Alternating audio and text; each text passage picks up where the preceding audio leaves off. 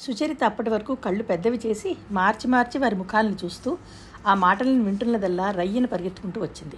హేమంత్ గారు వాళ్ళని బాగా తిట్టండి. ఈ నాలుగు రోజులు నన్ను మాటలతో చంపేశారంటే నమ్మండి. మంచినీళ్ళు కూడా తాగనీయకుండా నిద్ర పట్టనీయకుండా నన్ను నరకం పెట్టేశారు. నేను అసలు కడుపు నిండా అన్నం కూడా తినలేదు ఈ నాలుగు రోజులు. నేనేదో మిమ్మల్ని అనేశానని నా మాటలకు మీరు భయపడిపోయి మా ఇంటికి రావడం మానేశారని ఒకటే సాధించిపోశారు నన్ను అంది. అరేరే ఇంత గొడవ జరిగిందా? అన్నాడు హేమంత్. థ్యాంక్స్ అండి చాలా థ్యాంక్స్. ఈరోజు మీరు వచ్చి నన్ను రక్షించారంటే నమ్మండి అంది. కూర్చో హేమంత్ రవి కుర్చీ జరిపాడు. అతను కూర్చున్నాడు. సుచరిత ట్రే అక్కడే పెట్టి ఒక ప్లేట్ అతనికి స్వయంగా ఇచ్చింది. నిజంగా ఇది మీకోసం చేశాను నా మాట నమ్మండి అంది. ఒక్క నిమిషం కాఫీ తెస్తానని లోపలికి పరిగెత్తింది. సుచరిత కాఫీ కలిపి తెచ్చేసరికి ముగ్గురు విరగబడి నవ్వుతున్నారు. నవ్వుతున్న రవిని చూస్తుంటే సుచరితకి చాలా హాయిగా అనిపించింది. ఇదిగో మీకు స్పెషల్ కాఫీ. నన్ను తిట్టిన వాళ్ళందరికీ నీళ్ళ కాఫీ అంది. ఏదో ఒకటి ఇవ్వు ఆకలిస్తుందన్నాడు రవి. కాఫీ చాలా బాగుంది థ్యాంక్ యూ అన్నాడు హేమంత్. ఏయ్ వంద రూపాయలు బయటికి తీ అంది సుధాకర్తో సుచరిత. ఊహు అమ్మా అసలు హేమంత్కి కోపమే రాలేదు. కోపం రాకపోతే పందెం ఎక్కడా? అన్నాడు. అమ్మో ఎంత తెలివి అంది సుచరిత.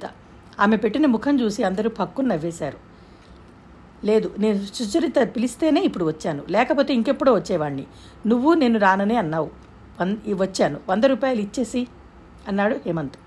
నా మాట నాకే చుట్టుపెట్టారు మీరు. సుధాకర్ జేబులో నుంచి వంద రూపాయలు తీసి ఏడు ముఖంతో ఇచ్చాడు. ఊరికే అన్నా నాకేం డబ్బు వద్దు అంది సుచరిత తిరిగి ఇచ్చేస్తూ. సుధాకర్ ఆ డబ్బు నువ్వు తీసుకుంటే ఇది అన్యాయంగా కాజేసినట్టే అవుతుంది. ఇలా అన్యాయంగా డబ్బుని కక్కుర్తిపడే కక్కుర్తి పడే వాళ్ళని మా బిజినెస్లో చేరనివ్వం అన్నాడు హేమంత్ బెదిరించుతూ. చేయి చేస్తున్న సుధాకర్ చివరి మాట వినగానే గభాలన చేయి వెనక్కి లాగేసుకున్నాడు. రవి వెళ్ళి బీరువా తెరిచి కాగితాలు తెచ్చాడు. హేమంత్ వాటిని తీసుకుని చూశాడు. రవి నేను ఇంకో వారం రోజులు చాలా బిజీ. ఆ తర్వాత వాడి సంగతి చూద్దాం అని వెళ్ళడానికి లేచాడు. సుచరిత వైపు చూస్తూ మెనీ థ్యాంక్స్ టు యూ అన్నాడు. నేనే మీకు డబల్ డబల్ థ్యాంక్స్ చెప్పాలంది సుచరిత. ఎందుకు? అన్నాడు. అన్నయ్య అపోహలు పోయి హాయిగా నవ్వుతున్నాడు. నాకు అనుకోకుండా వంద రూపాయలు వచ్చాయి. అందుకని మెనీ మెనీ థ్యాంక్స్ అంది.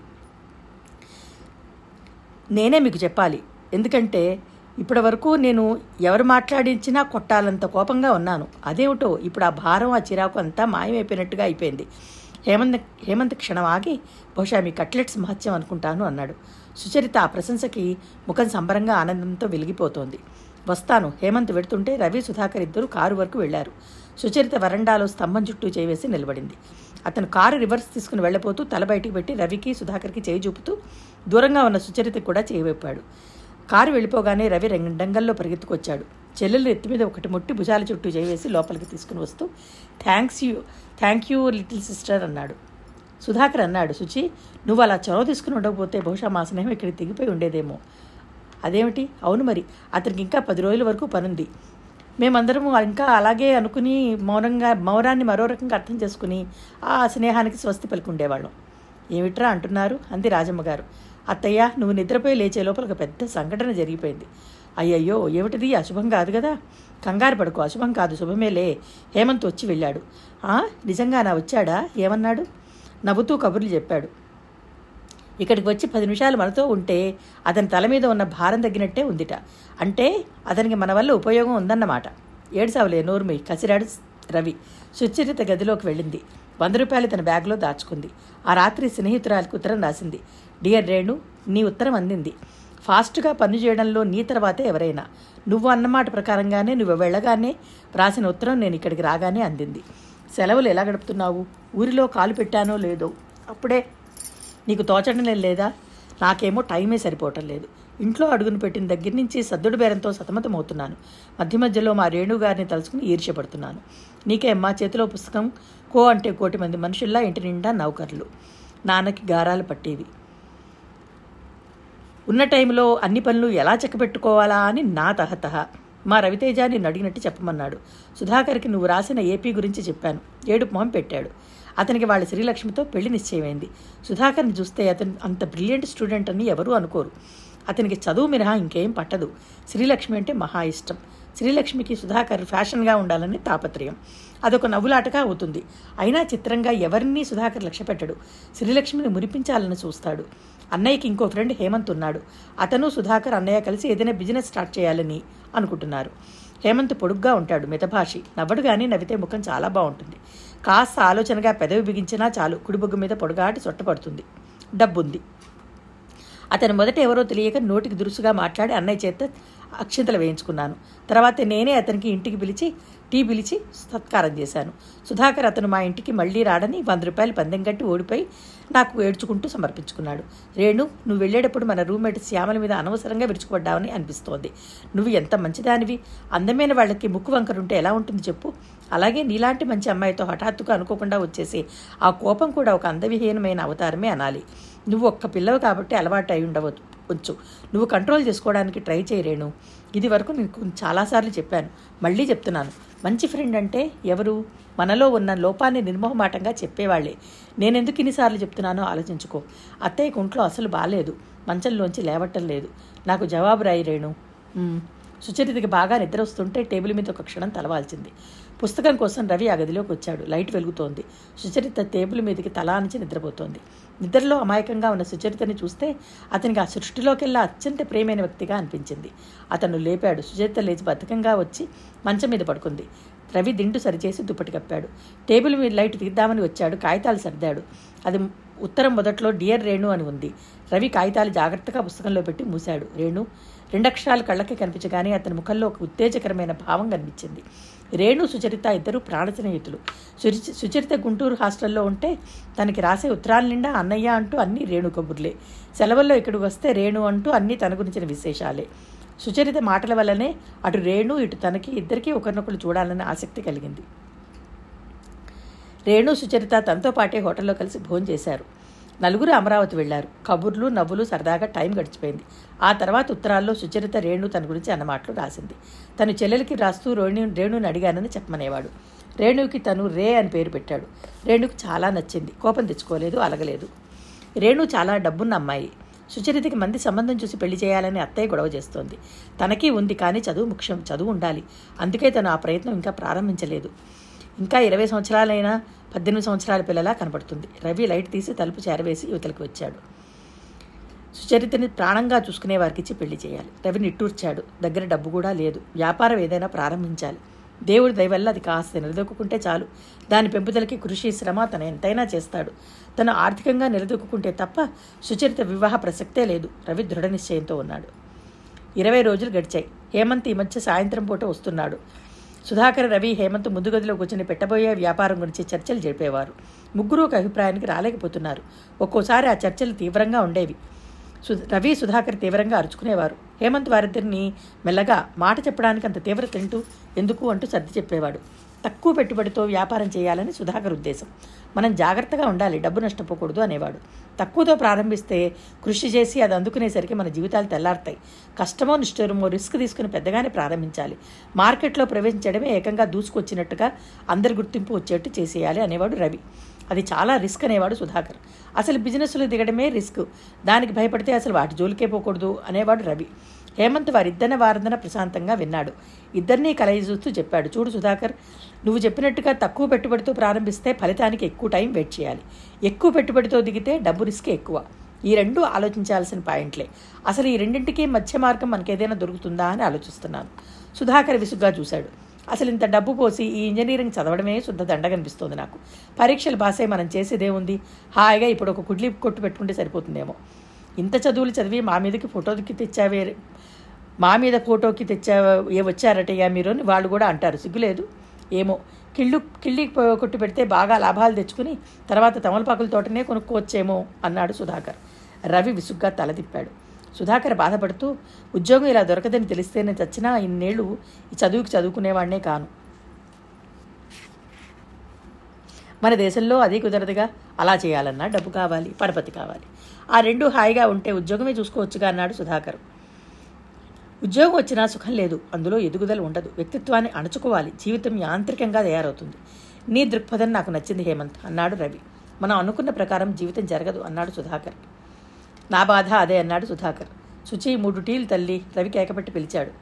వస్తున్నా అన్నయ్య. రవి ప్యాంట్లు షర్ట్లు ఇస్త్రీ చేస్తున్న సుచరిత జవాబు చెప్పింది.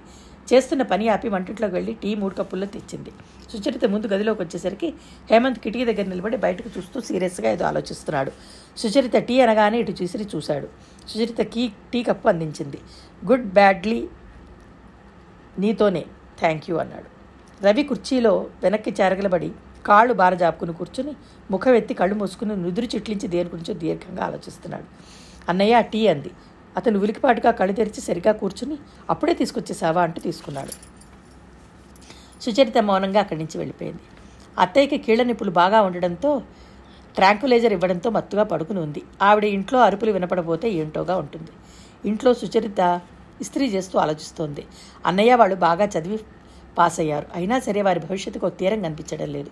ఈ పది పదిహేను రోజుల నుంచి వారి చర్చలు వింటోంది. వారి బాధ అర్థమవుతోంది. ఏదో చేయాలనే తపన ముఖ్యంగా డబ్బు సంపాదన కావాలి. అది లేకపోతే జీవితాలు ఆగిపోతాయి. తనకి ఆ దిగుళ్ళు బాధలు ఏవీ లేవు. అన్నయ్య ఒక్కొక్కసారి అంటాడు ఆడపిల్లగా పుట్టడమే ఈ రోజుల్లో అదృష్టం ఏమో అనిపిస్తుంది. చక్కగా చదువుకోవడం మంచి వ్యక్తిని చూసి పెళ్ళి చేసుకోవడం. ఇది విన్న రాజమ్మ గారు ఆ నా మొహం ఆడబతుకి కష్టాలే లేవా ఏమిటి? పిల్లల్ని కనడం పెంచడం మాటలా? వేయి జన్మలెత్తినంత కష్టం చాకిరి అనేది. రవి త్వరగా ఏదో ఒకటి తేల్చరా నాయన? మామయ్య ఇక్కడ నీకు ఉద్యోగం సద్యోగం దొరకదు. దుబాయ్లో తెలిసిన వాళ్ళు ఉన్నారు వాళ్ళు ఇప్పిస్తారట పో అంటూ నచ్చబెడుతున్నాడు నీకేం నాయన? ఉద్యోగం ఉన్నా లేకపోయినా బాధ ఏమిటి? ఏదో ఉద్యోగం పురుష లక్షణం అని చేయడం కానీ మీ మామయ్యకి బోర్డు పువ్వులేడు పొలాలు ఉన్నాయిగా వాటి మీద అయివేసి చాలు. నువ్వు నీ పిల్లలు కూడా కూర్చుని తినచ్చు. అను అను అందరూ అలాగే అంటారు. మా మాయ మామయ్య సంగతి నీకు తెలియందేముంది? ఒక పైసా పెడితే పది పైసలు రావాలి అంటాడు. తెల్లవారు లేచింది మొదలు కానీ మొదలు కానీ సంపాదించవు ఊరికే తిరుగుతున్నావు అంటూ సతాయింపు. రవి బంగారు తల్లి లాంటి చెల్లెలు దేవత లాంటి అత్తయ్య నువ్వు వాళ్ళు ఉద్యోగం చేసినా చేయకపోయినా ఏమీ అనరు. అనకపోవడం వల్ల నా బాధ్యత రెట్టింపు అవుతుంది. ఏం పెరిగినా నిన్ను వాళ్ళు ఏమీ అనరు. ఇంకా హేమంత్ విషయం చెప్పనే అవసరం లేదు. అతనికి ఉద్యోగాలు వ్యాపారాలు నథింగ్ హేమంత్ నవ్వాడు. దూరం నుంచి చూసేవాళ్ళు అలాగే అనుకుంటారు. మోసే జట్టుకు తెలుస్తుంది కాయల బరువు. నీకు బాధలున్నాయా? అన్నాడు సుధాకర్. ఎందుకు లేవు? నా బాధలేంటో నీలాంటి వాళ్ళకి అర్థం కావు. ఇన్కమ్ ట్యాక్స్ గొడవలు అది ఒక ఊబి. మమ్మీకి ఖర్చులు తగ్గించడం చేత కాదు. మా అక్క కూడా అంతే. ప్రాణంగా మసిలే చెల్లులు. వీళ్ళ మంచి కోసం ప్రాకులాడే అత్తయ్య. ఈ ఇంట్లో అడుగుపెట్టిన తర్వాత కానీ నాకు పేరు ప్రతిష్టలు లేని వాళ్ళు ఎంత సుఖంగా ఉంటారో అర్థం కాలేదు. మీరు ఏ పని చేసినా మిమ్మల్ని మీరు ఎవ్వరూ పట్టించుకోరు. మేము ఏం పని చేసినా అందరూ వేయి కళ్ళతో గమనిస్తూ ఉంటారు. ఏది చేయబోయినా ఇంటి పేరు తండ్రి పేరుకి ఎక్కడ అగౌరవం రాకుండా జాగ్రత్త పడాలి.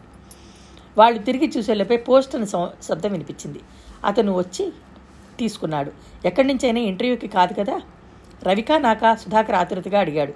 హేమంత్ కవర్ మీద అడ్రస్ చూశాడు. మీ ఇద్దరికీ కాదు ప్రియసఖి సుచరితకి. హేమంత్ పేరు చదివాడు. ఓహో అది రే రాసిన ఉత్తరం. ఆవిడ గారి శుచి పేరు ముందు ఇలా రాస్తుంది. అన్నాడు సుధాకర్ నిరుత్సాహంగా చూస్తూ. ఇదిగో చాలా బరువుగా ఉంది. సమాచారం చాలా ఉన్నట్టుంది. అరచేతిలో అరచేతితో వెయిట్ చూస్తూ అన్నాడు రవి. పో అన్నయ్య సుచరిత ఉత్తరం తీసుకుని లోపలికి వెళ్ళింది. రే అదేం పేరు అన్నాడు హేమంత్. రేణు సుచరిత ఫ్రెండ్ అన్నాడు. సుధాకర్ అన్నాడు హేమంత్ ఇన్నాళ్ళు నేను మీ ఇల్లు మాధవరావు గారి అబ్బాయి అనే నీ ప్రతిష్ట నీ కారు చూసి ఈర్ష్యపడుతూ ఉండేవాడిని సుమా. ఇప్పుడు తెలుస్తోంది నీకు ఉన్నాయి బాధలు. బాధలని మెన్నగా అనుకు నరకయాతన. రాత్రి వేళ పడుకుంటే రాబోయే ఇన్కమ్ ట్యాక్స్ వాయిదాలో ఏ ఏ పేచీలు ఎదుర్కోవాలో అనే అశాంతి. తెల్లవారితే దావాల తాలూకు ఏ లాయరు కాస్త డబ్బు పంపండి అంటాడో అని భయం. మమ్మీ చెల్లెలు ఏ షాపుకి వెళ్ళి ఏ బట్టల బిల్లులు తెస్తారో అని హడలు.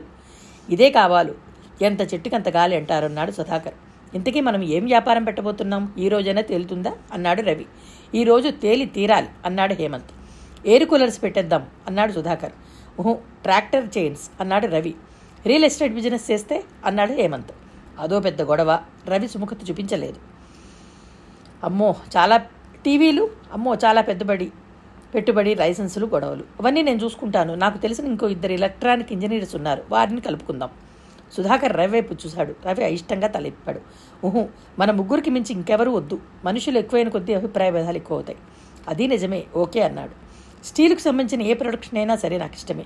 మామయ్య జ్యోతికి జాతకం చూపించాడట. స్టీల్లో నాకు బాగా కలిసి వస్తుందని చెప్పారట. ఏదైనా ప్రొడక్షన్ చేయడం తేలిక. ఏదో విధంగా అప్పో సొప్పో చేసి ఫైనాన్స్ కట్టి కష్టపడి తయారు చేయవచ్చు. కానీ మార్కెటింగ్ చాలా కష్టం. ఎటు ఏ వృత్తిలో చూసినా పోటీ. దాన్ని తట్టుకోవాలంటే ఎదురుగిదినట్టు అవుతుంది. హేమంత్ చెప్పాడు రవి దానికి కారణం ఏమిటో తెలుసా? బాగా డబ్బున్న వాళ్ళు ఒక బిజినెస్లో లాభం సంపాదించిన వారు దానితో ఆకుండా ఏ నష్టం చూపించుకోవడానికో ఇంకో వ్యాపారంలోకి వస్తున్నారు. ఉన్న వ్యాపారంలో నష్టం వస్తే మరొక దోవ ఆధారం ఉంటుందని లాభం వస్తే ఇందులో నష్టం చూపించి దాన్ని దక్కించుకోవాలని మరికొందరు. ఇలాగా రకరకాల వ్యాపారాల్లోకి వెళ్తున్నారు. పత్రికా రంగంలోకి వచ్చి షేర్లు పెడుతున్నారు. సినిమా రంగంలో వాళ్ళు మందుల కంపెనీ ప్రారంభిస్తున్నారు. నాకు తెలిసిన ఒక డాక్టర్ గారికి పెద్ద ప్రింటింగ్ ప్రెస్ ఉంది. దానివల్ల వారికి ఈ వ్యాపారంలో సంపాదించి పతి కట్ట పట్టకట్టాలని ఉండదు. అందుకని డబ్బు వెదజల్లి పబ్లిసిటీ మీద లక్షలు గుమ్మరిస్తున్నారు. వారి వ్యాపారానికి బహుళ ప్రాచుర్యం వచ్చేస్తోంది. జీవితంలో ఎదురయ్యే ఈ సుడిగుండాల నుంచి తప్పించుకుని తనని తానుగా నిలదొక్కున్న వాడే అదృష్టవంతుడు. నా ఫ్రెండ్ ఒకతను మనము మనతో పాటు చదివినవాడే. శంకర్ స్వీట్ షాప్ పెట్టి దివాలా తీశాడు. అదే టీ స్టాల్లో పెట్టి మా బాబాయ్ డ్రైవరు ఇడ్లీ టీ పెట్టి బోళెదని సంపాదించారు. ఎవరి అదృష్టం వాళ్ళది? చూసారా చూసారా నేను జాతకం అదృష్టం ఉంటే అంటే రవి నన్ను తిట్టిపోశాడు అన్నాడు సుధాకర్. రవి నిట్టూర్చాడు. చివరికి ఏమీ చేయలేక చాతకారతనం అని ఒప్పుకోలేక చివరికి అదే నమ్మాల్సి వస్తుంది. లేకపోతే మనిషికి అశాంతితో పిచ్చెక్కిపోతుంది అన్నాడు హేమంత్ కణతలు నొక్కుంటూ నాకు తలనొప్పి వస్తోంది మళ్ళీ. మనం ఏ వ్యాపారమో అసలు ఒక నిర్ణయం కుదరడం లేదు అన్నాడు.